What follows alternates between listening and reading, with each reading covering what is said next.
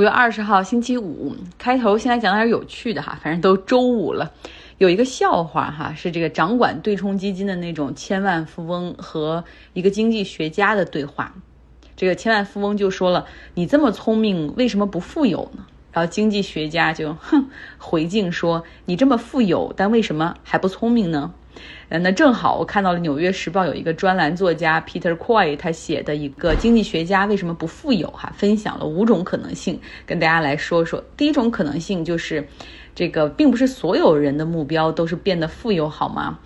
我非常同意哈，我们经常说 means to the end，就是 means 只是一个手段，而不是 the end 终极目标。那经济学家很多是为研究机构、政府部门或者高等教育那种大学工作。据美国劳工部门的数据显示，说美国经济学家收入的中位数大概是十万美元一年，那比其他的一些职业人士还要略低哈。比如说天文学家，还有核物理的工程师、药剂师等等。但我相信哈，大部分人终其一生都为了实现价值，而这个价值并不是和金钱挂钩和衡量的。那不知道听节目的你，什么是你的终极目标？如果只是赚钱攒钱啊，朝着什么富翁或者是什么百万级、千万级去努力的话，就是说，那我觉得这个太物质化了，而且这样的金钱和数字太容易量化了。那么，如果你到三十五岁左右，十有八九就知道自己财富天花板在哪里，那是不是接下来的人生就太容易失忘了呢？OK，扯得有点多哈，来分享为什么经济学家不富有的第二种可能性，就是。经济学家他未必擅长理财，有很多的华尔街大佬、亿万富翁，他们有过经济学的这种教育背景，像巴菲特啊、斯蒂芬·科恩、格里芬，包括首富马斯克。他们或是本科或是研究生，哈，都是经济学的。不可否认，了解经济学原理对于他们了解市场以及周期有些帮助。但是，经济学说白了是一门社会科学，只不过是混合了数学、统计啊、经济学原理等等。它其实跟物理、化学这些 hardcore science 是一样的，就是知识不一定能使人致富。第三个可能性就是，不管你信或者不信，经济学家其实未必非常聪明。在这个里面呢，这个笔者哈，Peter Coin，他还开了一个经济学内部的鄙视链的笑话。他说，比如说那些研究方向是经济学历史和学派的那些人，那就甚至根本就不懂怎么样去经济学建模型等等。第四个 scenario 可能性就是经济学。中最基本的假设实际上是市场是有效的，market efficiency。那么供需是最佳的手段。这个世界上没有什么东西能够比供需哈更能够反映市场的真实情况。那么市场上的价格实际上就是一切信息的汇总。就不断的有这样的 hypocrisies，经济学原理中的这种假设强化强化，有的时候会阻止经济学家去尝试进行投资，然后去想办法哈击败市场。那第五种可能性，当然有些经济学家认为他们是完全可以击败市场的，但是很可能他们会错得很离谱。比如说有两个经济学家，都是那种得了诺贝尔奖的经济学家，都是一个是芝加哥大学的教授，一个是哈佛大学的教授，他们出去哈，然后组成了一个对冲基金，叫。长期资本，大家听这名是不是很熟呢？然后这长期资本在一九九八年的时候就是亏了个底儿掉哈，当时俄罗斯债券违约，然后他们就亏的那个资金规模超过四十亿美元啊，然后甚至更大，然后美国财政部都需要介入了，被迫关闭。所以经济学家的预测不总是对的哈，这个我们经常可以看到。那像知名经济学家芝加哥学派的那个弗里德曼，他曾经在七十年代的时候就在他们教职员工的会议上就是预测经济，说利率应该很快就会从百分之六降下来。但是后来呢，又涨了好几年哈，一直涨到百分之十的基准利率。然后再再想到我们之前读周期那本书里面讲过，凯恩斯他曾经。操盘，但是结果都是以赔钱收场。他试图用信用，然后来预测资产的周期。呃，虽然学术界非常称赞，还觉得很有道理，但是在实际操盘中并不怎么理想。所以巴菲特就曾经开凯恩斯的玩笑说：“说你看搞那么复杂干什么？其实最简单的就是买入便宜的优质资产，或者是就是或者是还有一些额外条件，比如这个公司有大量的现金流入啊，然后同时账面上有很多现金的公司。”只要你长期持有是不会亏的。那当然，对于巴菲特来说，他经常是买成了大股东，而且还可以要求什么增加分红啊，或者要求公司进行一些股权回购，那肯定是亏不了的哈。OK，转入今天的正题。现在股市下跌这么惨，那就说说巴菲特，他还在买入吗？是的，他还在继续买哈。他尤其是在自己的爱股上，苹果公司上依旧大笔买入，这很符合，因为苹果非常符合他选股的原则，对吧？这个公司业绩很好，然后还有很多的这种现金在账面上，而且基本面这个公司还是属于这种手机界的这种旗舰。不论是在外观设计、技术上面，都是始终领先的。所以，伯克希尔哈撒韦在上个季度，也就是三月三十一号之前，啊，他们披露的数据显示，又买入了三百八十万股的苹果。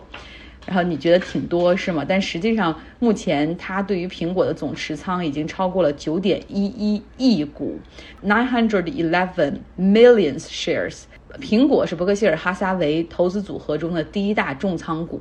就是从这个三月三十一号到现在，其实看了一下苹果，它跌幅大概在百分之二十左右哈。像我们普通股民，就是说不上对苹果失去信心，但是很多人也是要么没钱，要么没有勇气再去补仓、再去买入了。但是巴菲特是可以的哈，可以不计眼前的得失，因为他那个保险公司还是源源不断的会有现金进入。那看看巴菲特其他的投资组合哈，他的投资组合中百分之四十是苹果，然后之后的几个重仓股，它有两家美国的金融机构，一个是美国银行，另外一个是美国运通，它还有两家石油公司，当然持的很多的是雪佛龙，另外呢西方石油它也是不停的在买买买的过程之中，然后还有一个它的爱股是可口可乐哈，这是它的重仓股，它实际上所持有的股票还挺多的，大家如果有兴趣可以自己去看一下，巴菲特这样的。大的持仓的投资者，他们每个季度都需要公布一个表格，好像是 F F 十三表格吧。OK，昨天我们讲了美国面临了几个潜在的危机哈，今天我发现哦，还有一个新的危机，有一种新的传染病，现在已经在欧美和加拿大发现了，叫做 Monkeypox，猴痘，就是水痘的那个痘哈，猴子的猴猴痘，总共目前在欧美和加拿大。差不多是有六十八个病例，不算很多，但是呢，病例调查目前还无法确定这些人到底是怎么感染的，尤其是在美国境内的这个哈，呃，这传染病调查这些学家们比较担心，是不是出现了一个新的传播渠道，或者是这个病毒已经变异到一个很适合人际传播的阶段了。猴痘和水痘有点像，就是感染之后身上会起水泡，但是猴痘比水水痘看起来要更恶心，所以我就不传照片了。它会引起发烧、瘙痒，会长在脸上、手上还有脚上。有一种猴痘的病毒，它的那个类型致死率很高，大概是百分之十的致死率。但是还好，就是目前在欧洲和美国的这个猴痘是属于比较轻的病毒类类型，致死率比百分之一还要小。通常二到四周哈，不用吃药也可以自愈。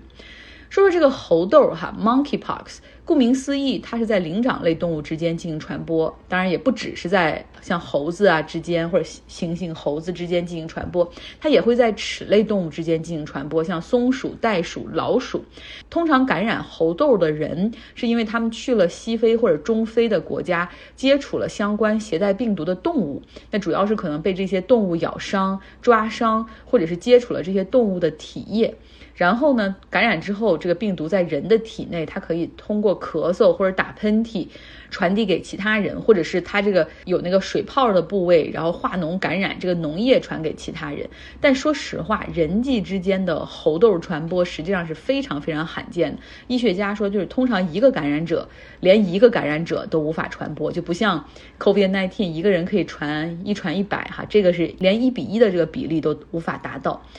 那英国目前发现了八个猴痘的病例，其中有七个人都没有去过非洲，只有一个哈去过尼日利亚。但是这七个没去过非洲的人和这个唯一一个去过尼日利亚的这个。感染猴痘的人，他们之间，嗯，看轨迹是没有任何的交集的，所以初步推测，猴痘这个病毒可能已经在一些社区里秘密的、隐蔽的传播了。但美国所发现的这个猴痘感染者，他呢也没有去过英国，也没有去过非洲，只不过他最近去了趟加拿大。所以这就是让大家觉得是不是其实已经传开了，但是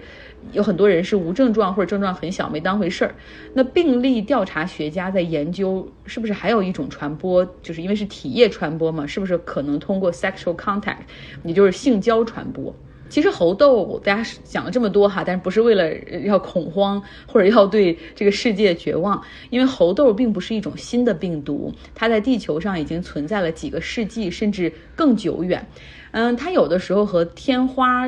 就是这个发病之后看起来很像，所以就是有的时候会被就是当成天花来治。后来呢，随着人类攻克天花，有了疫苗，猴痘也有疫苗哈，呃，所以这个猴痘的病例也是出现了直线的下降。可是最近几年可以看到，在刚果这些地方，它的数量是有所增加的。像二零二零年，刚果民主共和国大概有四千六百例的这种病例，有的是疑似病例。医学家提醒了哈，就是就不要小看这个出现了四千多例，就是每一次爆发，越多的人感染，我们在 COVID-19 上也看到了，其实不是什么好事儿，它可能会在人体内出现各种各样的病毒变异。那么变异之后的这种病毒，它可能就是几代之后会更适应人类的身体和人际传播哈，那这对于我们来说不是一个好消息。最后呢，简短的有两个政治方面的新闻。法国总统马克龙他任命了博尔内出任法国总理，是一位女士，她是法国历史上第二位女总理。那今年六十一岁的博尔内曾经在马克龙政府的第一届中，先后是担任了交通部长、生态环境部长，之后是劳工部长。他被任命为法国总理之前是担任劳工部长，那可以看出哈，他是被马克龙委以重任的。